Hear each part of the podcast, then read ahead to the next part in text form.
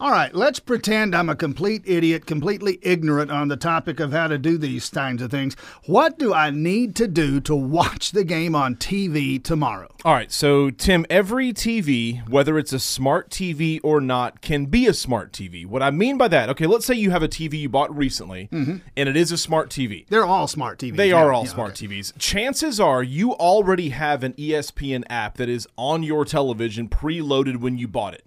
I If think you I do actually. Okay, now, you know. so so you are a cable subscriber, whether it's Spectrum or, Mm. or AT and T or, or YouTube TV, whatever it is. No Mm. matter what you subscribe to, you have a login. Mm-hmm. When you go online to pay your bill, to look up your account, you have a email likely and a password. Mm-hmm. You are going to use that email and password to log into that app. That is telling ESPN that you are a paid subscriber to the app or to the network, to your cable. Mm-hmm. And then once you're in that app, you will be able to navigate all the live things they're showing, which isn't just on the channel. There'll be tons of football games, maybe mm-hmm. some uh, some soccer matches somewhere. A lot of sports that aren't on mm-hmm. mainstream TV. Georgia and Charleston Southern will be one of those. So at that's what noon all this plus stuff is. Like it is some obscure Bulldog basketball game Right. versus West Swizzle Stick State. And that's on SEC Plus. Plus, and I can get it there. There are a lot of sporting events you mm. can find on the app that you would never see on live TV. And I probably am actually paying for something I've not been using. Mm-hmm. Exactly. You've, you've got access to so much that, exactly, like you said, you probably don't even know that you have access to.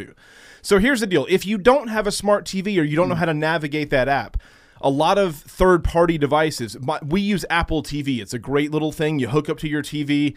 Uh, you go through your sources, you go on that Apple TV and the HDMI plug-in, Right. and you can download whatever apps you want including ESPN, and then log in with that email and password we said, and then you have access to everything. So if you have an older TV, Apple TV, Roku, Fire Stick, all kind of stuff you can buy on the third party and just hook it up to your TV. There you go. And there's always the option pull your computer out.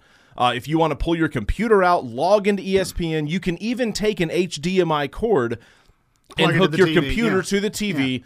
And there you go, like that. Or if you want to sit back and watch it on your phone, that's not a horrible option either. Phones are, are nice these days. Here, and it's completely separate, but also I'm sure you're getting this. How is it, and when is the last time the number one team in football was it on regular TV someplace? Uh, it's it's an odd situation for sure, but I think this is the product, honestly, Tim, of, of what we call Cupcake Weekend. It's not the greatest weekend. I, Kirby Smart has a nice explanation this week for why they do it.